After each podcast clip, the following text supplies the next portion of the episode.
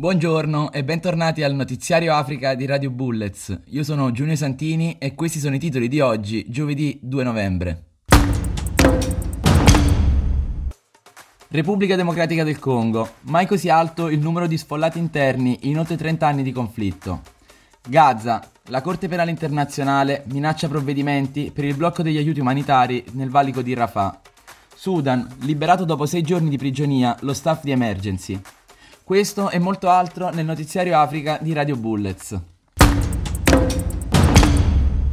L'Organizzazione internazionale per le migrazioni ha dichiarato lunedì che il numero di rifugiati interni in Repubblica Democratica del Congo ha raggiunto la cifra di 6,9 milioni, mai così alta negli oltre 30 anni di conflitto nel paese. La situazione si è ulteriormente aggravata nel mese di ottobre a causa della recrudescenza del conflitto tra i ribelli Tutsi dell'M23 e le forze governative nella regione del Nord Kivu. Come fa sapere l'ufficio ONU per gli affari umanitari, sono oltre 200.000 le persone che hanno dovuto abbandonare le proprie case nell'ultimo mese, in fuga dalle aree di Rushuru e Masisi. Nelle ultime ore l'M23 ha lanciato un'offensiva proprio in queste zone, riuscendo in poco tempo a prendere il controllo della città di Bambo, a circa 60 km a nord di Goma, la città principale della regione. Dopo il fallimento della difesa, centinaia di soldati e agenti di polizia sono stati visti unirsi alla popolazione in fuga per sfuggire alla violenza dei miliziani. Bambo era già stata conquistata dall'M23 nel novembre 2022, quando i ribelli si erano resi protagonisti del massacro di Kishishe, dove erano stati trovati i corpi senza vita di oltre 170 civili.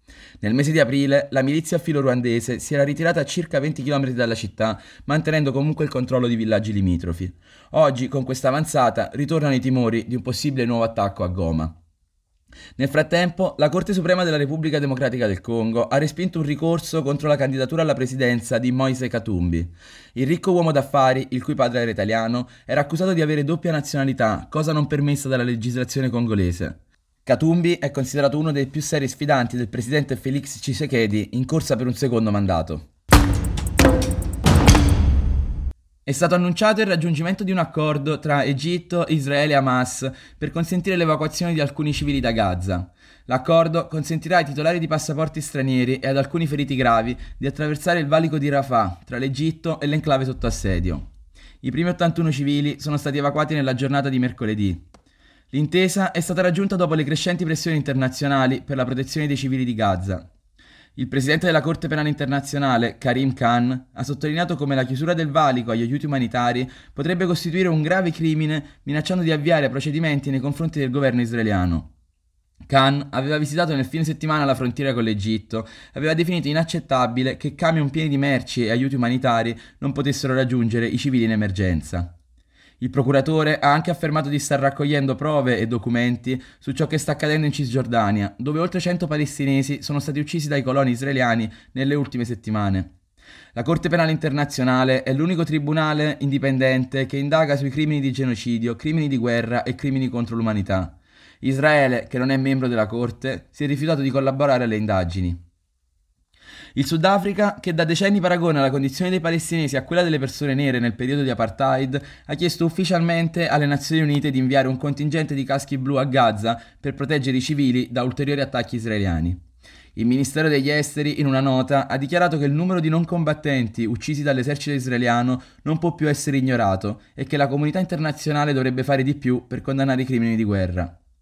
Continuano nel frattempo le rivelazioni di Wikileaks sui piani prodotti dal governo israeliano all'indomani dell'attacco del 7 ottobre. Come si legge da un documento interno del Ministero dell'Intelligence, lo spostamento dei civili verso il sud della striscia di Gaza potrebbe essere parte di un piano volto al trasferimento dei palestinesi nel Sinai egiziano. Questo permetterebbe a Israele di entrare in controllo dell'area settentrionale della striscia. Sono riprese le negoziazioni per un cessate il fuoco tra le forze rapide di intervento del generale Metti e le forze governative in Sudan. Gli incontri, sostenuti da Arabia Saudita e Stati Uniti, avranno luogo nella città di Jeddah, nonostante un aumento dell'intensità dei combattimenti tra le parti in guerra. Lunedì le RSF hanno fatto sapere di aver preso il controllo di un aeroporto e di un impianto di estrazione del petrolio nello stato del West Kordofan vicino Belilla. In un comunicato, le forze golpiste hanno precisato che le due infrastrutture continueranno ad operare in condizioni di normalità. Intanto Emergency ha dichiarato che è stato liberato dopo sei giorni di prigionia lo staff sudanese dell'ospedale pediatrico di Niala in Sud Darfur. La settimana scorsa i miliziani dell'RSF erano entrati in città prendendo possesso delle principali strutture, tra cui il centro pediatrico dell'ONG italiana.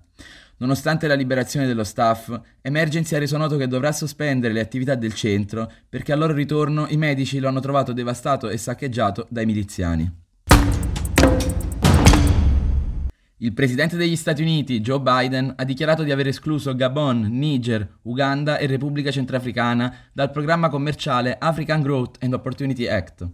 Nella nota, Biden ha precisato che questa decisione è giunta a causa di gravi violazioni dei diritti umani da parte della Repubblica Centrafricana e dell'Uganda. Il presidente ha citato anche l'incapacità del Niger e del Gabon di avviare un processo di transizione democratica e di implementare misure a protezione del pluralismo politico e dello Stato di diritto.